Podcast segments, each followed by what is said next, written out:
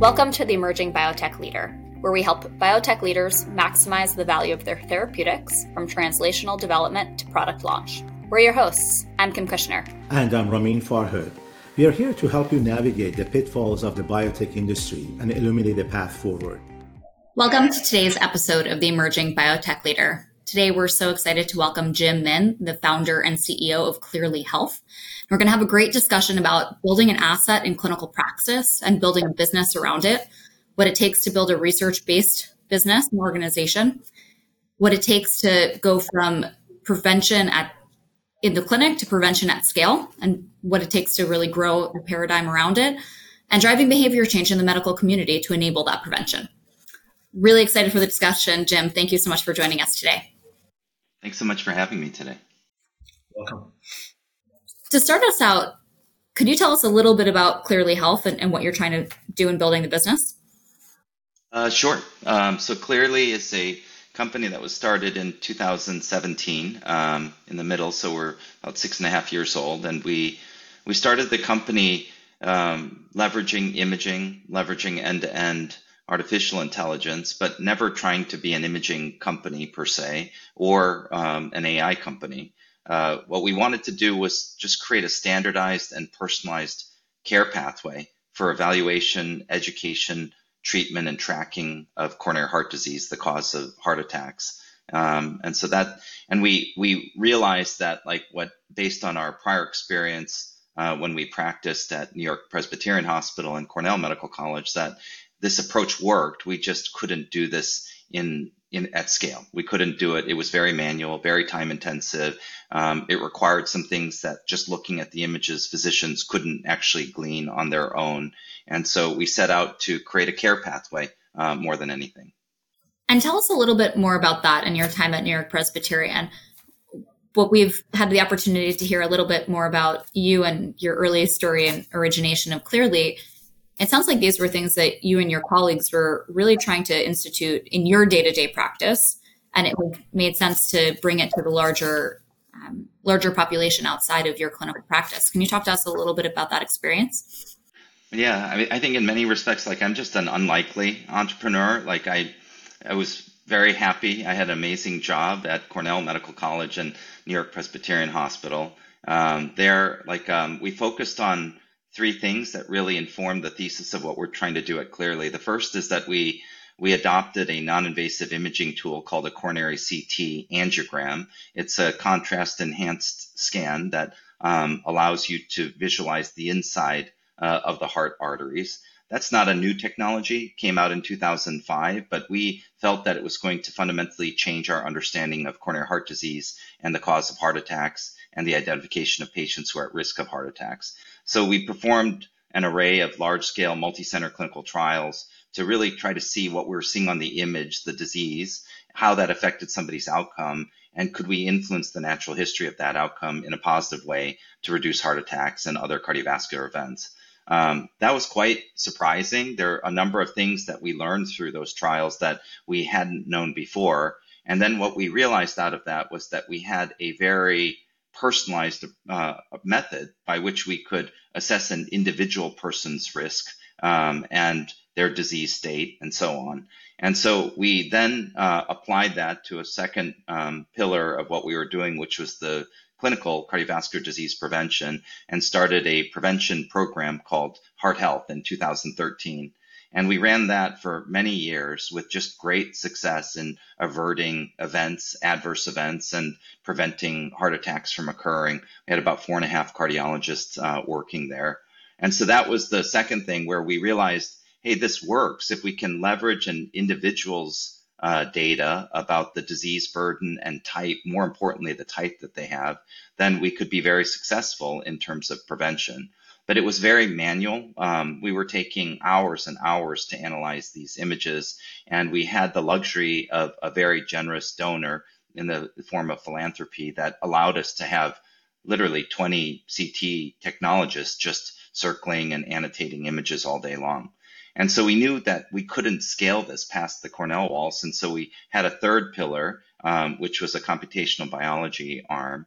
And in early, like this was probably 11 years ago, we shifted the focus of that team to machine learning, not really understanding at that time what machine learning and AI could do. Um, that turned out to be a really good decision to help us um, more automate and really make more efficient the analysis um, in a manner that is more accurate and obviously uh, faster than humans can do. So we rolled all three of those up um, into a licensing agreement from Cornell, and we started Cleerly again not to to make an image processing algorithm and not to say, hey, we're doing AI looking for a clinical indication, but really we felt we felt like we had um, learned from the clinical trials and from our prevention clinical program what the secret was or what the approach should be to optimize personalized medicine in cardiology. Uh, we just needed to figure out how to do it at scale. So that was sort of the nidus of how we formed Cleerly. It sounds like Jim that you you built the company around the end user needs and the unmet need, as opposed to the type of company that you want to have, right? And and I heard you a couple of times you brought up that we're, we're really not neither an imaging company or AI company. We're kind of maybe bringing these two together in order to prevent, you know, um, heart disease and heart attacks. Um, what are some of the challenges and and that you had to go through to get to the point that you are today um, as as a company? What are what are some of the things that that initially or, or throughout the, your road you have come up against that you had to overcome? We had we're still overcoming, Ramin, but like um yeah, we we definitely like um there's a lot of um I mean, we always talk about building the plane while you're trying to fly it, and that definitely is a relevant analog for startups. I mean, again, like I will reiterate that I'm sort of the unlikely entrepreneur. So, you know, I, I, I, I sort of balanced both um, my role at Cornell and my role at Cleerly for a few years while we were doing product development. Um, that was the first challenge. Like we had an idea, we didn't know whether or not we could actually do it. Um, we we didn't know how good the algorithms could get. We didn't know, you know, the could we get the product through and cleared by the FDA. Um, once you got that, we didn't know could you get current procedure technology or CPT codes associated with it. Um, we didn't know could you get reimbursement uh, with it from insurance payers. Um, in hindsight, like the answer seems more uh, evident, which is um, solve a problem first, um, figure out the solution, and then build products and services around those solutions rather than create a product and then look to see, hey, can I use it on anybody? I think that's, and so that's why we, you know, the unlikeliness of the entrepreneurship is maybe, maybe to our benefit in the sense that like we had spent 20 years doing large scale clinical trials to understand the vascular biology of what we were seeing. We spent seven, eight years applying that in the clinical space with success.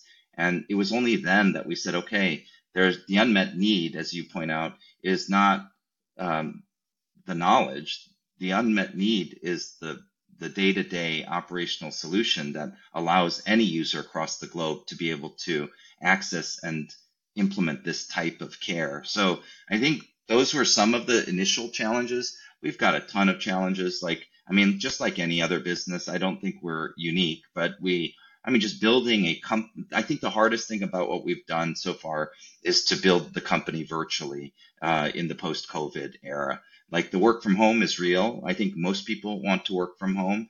I think that we have a generally distributed workforce, and so you know we're on Zoom calls a lot, and that's just hard um, because you know. It, if we are in the same room, I can sense your body language. I can sense how you're feeling. I can sense whether you agree with me or disagree with me it's just harder to do that over Zoom and across different time zones. So that's been, I think, a big challenge. Um, I ask frequently other CEOs and investors who have a number of portfolio companies how they're dealing with it. It sounds like everybody's sort of having the same issues. Yeah, it's just hard. Um, and then for us, what we did was we took a very, very different approach to cardiovascular evaluation and treatment. So I'll give you some statistics that are perhaps surprising. Um, somebody will die of cardiovascular disease every 1.7 seconds in this world. And if you say, okay, well, that sounds like a lot, like put that in a frame of reference that I can understand. In 2020, uh, there were twice as many cardiovascular deaths as uh, deaths from COVID 19. That's how big this epidemic is, right? So it is the number one public health epidemic. We have a paper that we are working on right now um, where we looked at uh, several million people who had had heart attacks and to try to identify how many of those had chest pain and shortness of breath before their event. And it turns out the majority of people who will have a heart attack will never have a symptom uh, before their event. And so as I look at the way that we've practiced in cardiology for the last 50 years, we've been such a symptom driven field where, you know, we only think about you at risk if you have symptoms of chest pain, shortness of breath, where in the majority of the patients, it's silent. Um, and they actually have their events at home and die at home before they could ever come to the care of a cardiologist. So somehow we need to shift the symptom driven approach to a disease based approach at the personalized level, the individual level. I think that was the secret of what why we saw so much success in our prevention program because we knew an individual's actual disease and we could uh, treat that disease rather than waiting for that person to come in necessarily with symptoms. Currently, coronary CT angiography is only covered and reimbursed by payers for the symptomatic population. So for in terms of go to market, our focus is right now commercially solely on the uh, symptomatic population. But we did announce a large scale randomized control trial that we are pursuing that will study the efficacy of this approach to you know, adhering to a personalized care pathway in the asymptomatic population as well, and more to come when that trial completes. Is that is that the Transform study, Jim? That is the Transform study, yes. Can I just re- restate something that you just said that I think is hugely important? When what you just talked about is the fact that currently cardiologists are treating patients that are showing up at the hospital or showing up in their practices because they have symptoms or other major concerns or risk factors that you know make them decide i guess i should see a cardiologist or somebody refers them to a cardiologist. If i'm hearing you correctly and please um, refine this we're essentially saying they're missing the vast majority of who should be their patients. And what you're trying to do here is essentially expand the pool of patient identification to say there's this huge mass of people that should be treated in the cardiology community or, or in other ways and we know how to treat them. And, and, this is kind of going back to a prior conversation. Jim, you gave me a little bit of a heads up on this. We know how to treat these diseases when they come in the door. We just don't know who the patients are. And so you're swimming upstream and expanding the pie for the entire community to proactively address this disease. Is that is that an appropriate representation? Yeah, that's exactly right. So let me like let me give a simple um, analogy that I sometimes put up on a slide, but I, I present two chest x-rays and it's pretty evident that both of those patients have large lung masses that are um, almost undoubtedly lung cancer. And in the first patient, they're completely asymptomatic. And in the second patient, uh, they're short of breath and they're coughing up blood. And I said, would we not treat the first one? Um, no, everybody says, of course we would treat that person. They have cancer. We need to treat them we, we don't do that with heart disease, right? Like we we wait for people to come in with end stage heart disease. Now, um, you know, we need to prove within the context of large randomized controlled trials and scientific evidence that treating those people in the asymptomatic state is better uh, for people than the current standard of care. And we're committed uh, to that science through and through.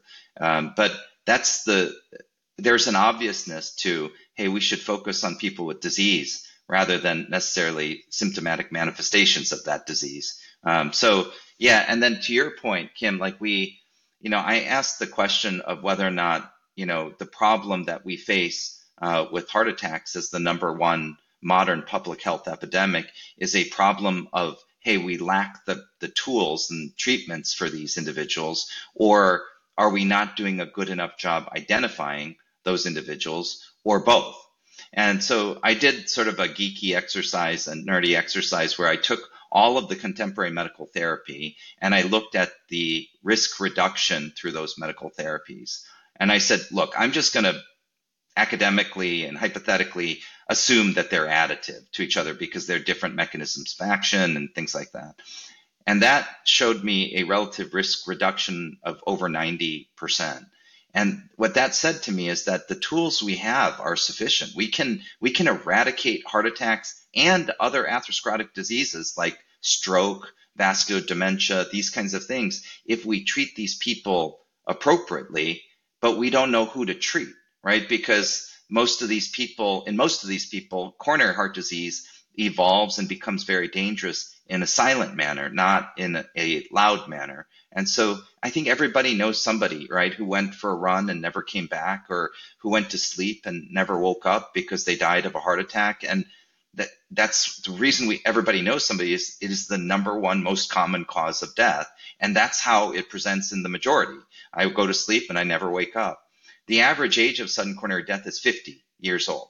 And so everybody thinks of heart attacks as a senescent disease of the elderly like the the early sudden deaths like the amount of lost productivity is just crazy and we need to find these people and then what i'll cap it off with is if if i envision forward let's say our science and our trials demonstrate that disease-based care even in the asymptomatic population is better than the current way that we're doing things the reason i, I believe that that will fit well within the healthcare system is that that's that defines value-based care right where you can reduce costs and improve outcomes. And there's a very simple formula for that it's prevention rather than treating late stage disease. It's very surprising when you talk about, um, I mean, cardiology is the most evidence based field in medicine, I, I think. Um, and it's surprising that still there's there's there's all these unknowns and unmet needs for for the patients that have not haven't even been identified. I mean, obviously, if you don't even know you're you're a patient, then then nobody's focusing on you, and you're not going to get any treatment. Um, you know, one thing that I, that I really uh, kind of like about your mission and the way you're doing things is that uh, you're built on on the science and the data generation, and and you want to validate your AI algorithm based on the science. How do you how do you demonstrate the diagnostic performance or making sure the high accuracy from from these large scale um, studies that you conduct to, to predict the outcome that that we were just talking about? Yeah, I think it's a good question. I mean, like we, I mean, we've loosely categorized the kinds of studies uh, that we've done into four different uh, general buckets. Um, one of them is diagnostic performance. Um, the other is prognostic utility. Uh, can we identify people at risk? The third is clinical utility. Does it influence a physician's management uh, in a manner that, that can improve patient health? And then the fourth is what is its economic and financial implications? Can it reduce costs costs of care? You know, we're of the belief, the strong belief that if it's a scientific question worth asking, it's a scientific question worth asking within the context of a prospective multi-center clinical trial. So our science, that's what we've done for 20 years. That's what we feel like we're is in our DNA. And so just going through each of those four buckets, the diagnostic accuracy, we tested and validated our tools against every conceivable invasive gold standard. So any kind of catheter or imaging tool that you could use when you directly insert it into a heart artery, um, we we considered those the gold standard, and we compared ourselves to that. We also compared ourselves to the non-invasive standards of care, and so the available tools that are out there now and we've demonstrated extremely high accuracy and performance against the invasive procedures, and we've demonstrated superiority over the currently available non-invasive methods. Then what we did was went to prognostic utility, right? So really, can we risk stratify people better? Um, can we identify those at high or low risk better than the way we do with standard of care? And there we have a number of long-term studies. We've um, followed thousands and thousands of patients for two, three, five, eight, and 10 years. And so we know exactly what we're seeing and how that affects somebody's outcome. And then it can't just be we found you and you're sick and oh, go home. Like we've got to do something about it. So we also have multi-center trials that we've looked at to see how does the Cleerly output influence a physician's management. And what we found was that we can enhance medical therapy and we can reduce unnecessary costs by um, reducing unnecessary non-invasive and invasive uh, testing. And then the last category of studies that we've done is really around the clinical economic implications of what we do. And what we've demonstrated is that we can, um, when served as an alternative to standard of care, um, we can significantly reduce the overall healthcare cost. So I think that's how we're looking at it. Um, and I, I, we're hopeful that we can, you know, that that that is sufficient uh, for payers to say, hey, yeah, this is really valuable. We can reduce the cost while improving the care. And again, I'll just sort of reiterate that's why I feel like we fit really well in value uh, based medicine um, because I think those are the two goals that we're trying to achieve. Jim, based off what you just described, and I don't want to put words in your mouth, but you've been able to build a company with an incredible scientific basis and, and research focused orientation in my experience, and you've been doing this throughout your entire career, cardiovascular trials, especially at the scale that you're describing, are incredibly challenging to do and exceptionally expensive. How have you built a business off such as a strong research foundation, and especially thinking about um, you know other entrepreneurs that are listening to this conversation? How do they represent the criticality of this research and really build a business around it in the way that you have?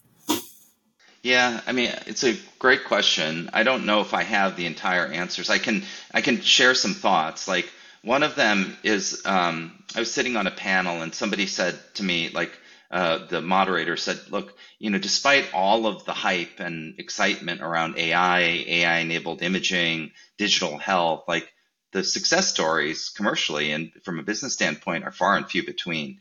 And why, why do you think that is? And what do you think the secret of success is for digital health companies or for AI enabled imaging companies?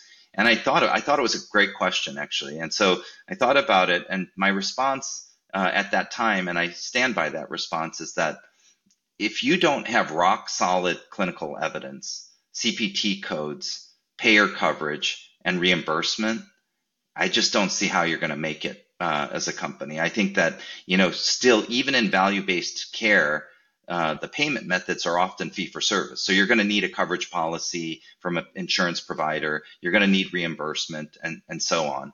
And you're not going to get the coverage and reimbursement unless you have rock solid clinical evidence to say our stuff actually works. Our stuff identifies people at risk. Our stuff guides clinical decision making and our stuff improves patient health outcomes while overall bending the cost curve downwards. Like I think that's sort of the the you know this the um, the formula I guess for for success. Um, and then in terms of the cost of these trials, you're right. Like I mean they're extremely expensive. Um, I mean all in we will uh, end up putting in so much you know investment into these trials. And i think there we're just fortunate to have a shareholder and investor base that is committed to this to committing uh, committed to changing the standard of care but also cognizant that without the clinical evidence you're not going to get the coverage policies and reimbursement. And so you really need to drive the high quality science uh, in order to grow the company commercially. So they go hand in hand. They're not discordant with each other do you get any pushback, Jim, sometimes with, with that kind of approach from the board or some other peers or colleagues or uh, with regards to the amount of investment that you're doing in clinical trial? Um, uh, or do you have to do, I bet you have to do a lot of convincing around that because everybody wants to have the data. But when, it, when they look at the cost and the amount of time, it's not just the cost. You may have all the money, but it takes time to generate the data and understand what it's saying and put it in the right – in the right setting that the clinicians can actually use it. Um, do you get uh, pushbacks or or contrary ideas or uh, opinions? I mean, we first. Uh, it's it's a great question. Like we, I would say simply, we we don't uh, get much pushback at all. I think that we are. Uh, we have the luxury and the good fortune of being surrounded by a board and investor base that uh, believes in the science and believes that the science drives uh, the clinical go to market uh, rather than hey let's go to market and try to figure out you know what we need to do next. Um, there there is some eyebrow raising when the when the cost of the trials are announced but um, but I I'm, i think we're just blessed to be surrounded uh, by this board and investor base that is is highly committed to truly and radically changing the standard of care Right. And the trials you're, you're running, I mean, these are huge trials for some of the audience that may not know. I mean, your Transform trial that, that you're going to be starting soon is, I believe, is about seven to 8,000 people, 100 to 200 sites. Uh, there, there's a lot of uh, coordination uh, and resources that needs to go behind it to actually make it happen. Yeah, we, we helped. Uh, yeah, Transform is a big, big deal. We were very fortunate to have, just for the audience, Transform is the trial that I alluded to to test the hypothesis of whether or not uh, early diagnosis and risk stratification using imaging at the personalized level would be superior to the standard of care assessment in asymptomatic patients. And the standard of care assessment is checking your cholesterol or checking your blood pressure, things like that. And so that, that trial will be 7,500 people all in um, with the outcome testing the hypothesis that we can improve hard patient outcomes by reducing cardiovascular death, heart attacks, and strokes. So that, that we also have another study that we will announce later this year, um, early this year, um, we've enrolled so far about 7,500 patients with four-year follow-up, and we'll start to present the evidence on that um, in you know in the months to come. Um, but we've got a, numerous multi-center trials that are all going on in parallel. We just are committed to the science and know that you know it's hard to change clinical practice, um, and you you win through evidence, not through opinion. So that's we're very data driven that way. Can we maybe shift the conversation to, to that last point a little bit, Jim? It is incredibly challenging to change clinical practice, and we've had many conversations um, on this on this show about in the medical affairs world and, traditional life sciences organizations. You're spending a lot of time with the provider community, helping to educate, try to bring them along. You're doing something not only very different, but also incredibly disruptive to the care pathway, the payment pathway. Um, but also the way that the cardiology community has been developed and how people are trained to practice medicine. And within the different um, subsections of the cardiology community who's going to be treating these patients and when they're going to be treating them. Can you speak to us a little bit about how you're thinking about driving some of this behavior change and frankly how you're going to deal with a little bit of the, the politics within the cardiology community in doing so yeah, I mean, it's a great question. Like, so I can tell you that at the end of 2021, the American Heart Association, the American College of Cardiology released a guideline statement that elevated coronary CT angiography to level 1A above any other tool that we have. So, at the very least, we stand on the right side of the, the professional societal guidelines. Um, in doing so, the AHA and the ACC followed suit um, because the European Society of Cardiology um, the United Kingdom, Japan, Korea, worldwide, everybody has elevated this tool to a level 1A recommendation above others. Um, the contrast to this tool is stress testing. We've had stress testing now for 60 years. Um, it's sort of the TV analog of a black and white TV that we're using rather than an OLED TV. Like we should be coming up to the times um, and using the most contemporary technologies. The reason we can't in medicine just see a new technology and adopt it and change medicine right away is that there's no evidence to support the use of it, right? Like you need the science to and the clinical trials to show that yeah, well, you can improve outcomes, reduce costs, and that this new technology is actually better. You can think of it in every other industry. Technology reduces costs in medicine, it tends to increase costs, like because we end up using some new technology on top of an old technology, and all we're doing is adding to the economic burden of the healthcare system. We, we would like to change that. I think that armed with the new guidelines um, and then armed with the array of science that we've learned from these large scale clinical trials, I think there's an educational component that needs to happen. I think there's a workflow component, as you point out, that needs to happen. I think there's a financial ramifications, right? Where, you know, if you're used to doing something one way and it's very consistent and predictable um, from the health system perspective, from the physician perspective on how, um, how that salary is generated, then yeah, you're going to have to work within that. The, the, the easy solution is to put us in value, like where, you know, if you go into a value based arena where, you know, there's a pot of monies that need to be doled out to all these different clinical indications, if you can prove to the healthcare system, the payers, that you can reduce costs, if you can prove to the clinical community that you can improve outcomes, and if you can prove to the providers that their their cheese isn't getting moved too far, that like they're actually going to do fine.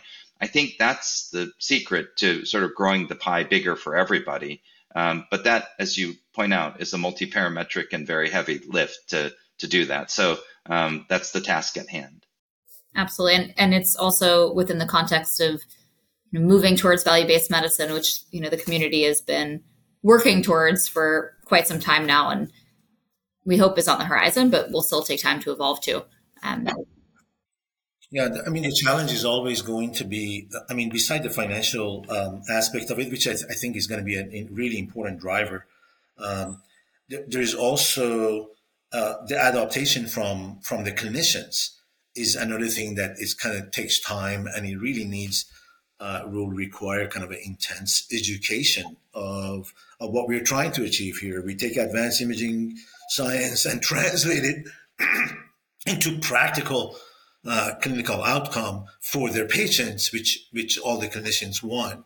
Um, but that takes education and time and, and consistency to drive that message uh, uh, to the community as well. So, I mean, I mean, our message is simple. Um, we believe that um, if you're going to evaluate somebody for heart attack risk, you should evaluate the disease itself rather than indirect surrogate markers of the disease.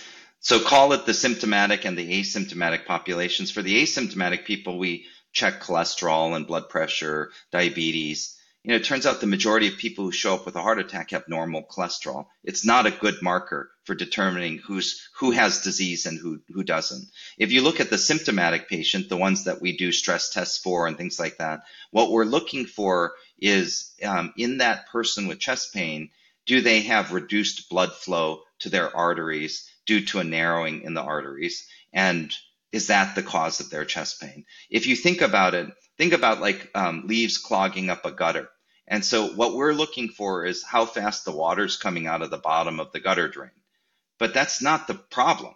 The problem are the leaves, right? And so, but we we've we've created a diagnostic approach where we never heart doctors never actually look for heart disease. We look at downstream sequela of heart disease, upstream markers associated with heart disease and not very well associated but we've never actually looked at the disease itself, which is the atherosclerosis or the plaque that builds up. And there are many, many different kinds of atherosclerosis that we know connote very, very, very different um, measures of clinical risk. So, in a nutshell, all we do, like our, our company's mission, is to to create a scenario where the standard of care means that heart doctors measure heart disease. And are they staging in, in heart disease like cancer or, or some other um, diseases like asthma or, or or no? Yeah, it's such a good question. Like, I mean, we stage every disease um, except coronary heart disease. Like we, I mean, we stage cancer as stage one, two, three, and four because it has very different prognostic implications and it has very different implications on how you would treat that patient. And yet, for whatever reason, we've never done that. And the reason is that we have never had a non-invasive way to actually measure and characterize heart disease um, at scale. And so a couple of years ago, we we realized this ab, this hole in the field, and we published a study staging coronary heart disease. And what we found was that in this four stage system, um, it would very linearly predict somebody's risk when you look at sort of the two, three, five, eight, and 10 year outcomes. I think based on that, now you're armed with the information of who needs more intensive treatment, who doesn't need more intensive treatment, and, and so on. So yeah, that's a it's a good point, and it was definitely something that was lacking in the literature. So Jim, one thing that we we always ask our guests kind of towards the end of our conversations is there largely it's questions around predictions for the industry.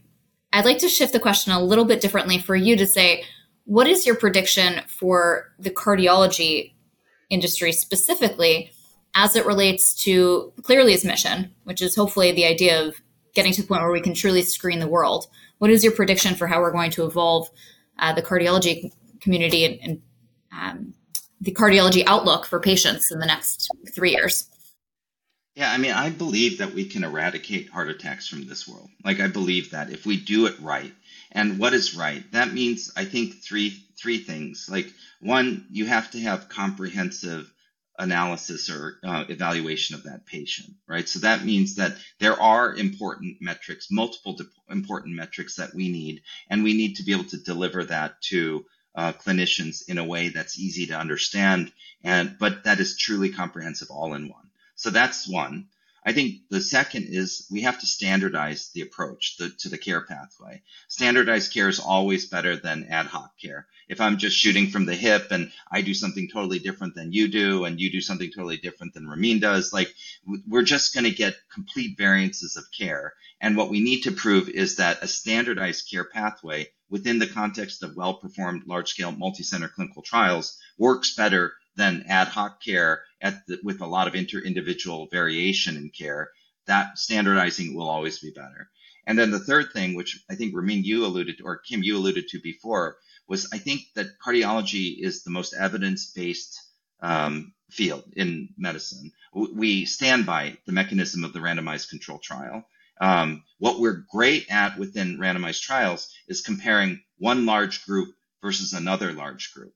And but what we're not good at is pinpointing within each of those groups who is actually sick and who is actually benefiting at the individual level. So the third thing I would say is personalizing the care, which is essentially what we do with cancer care, right? Like we do that with mammograms, we do that with colonoscopies. If somebody's symptomatic and gets a PET scan, um, we follow them up with a second PET scan to make sure that they're getting better, not worse, and they're personalizing the care using non-invasive imaging. So comprehensive, standardized, and personalized. If we can leverage these tools to accomplish those three goals, whether it's in coronary heart disease, valvular heart disease, myocardial disease, et cetera, et cetera, I think that's going to um, not be a slight improvement. I think it's going to be a game changer in terms of improving patient care and outcomes.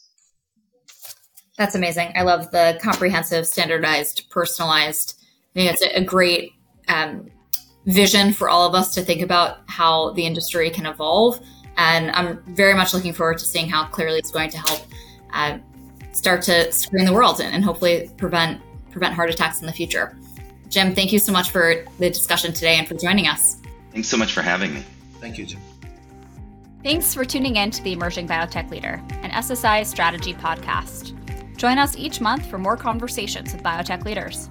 If you'd like to help navigating the complexities of biotech, reach out to our team at ssistrategy.com. Don't forget to hit subscribe and leave a review.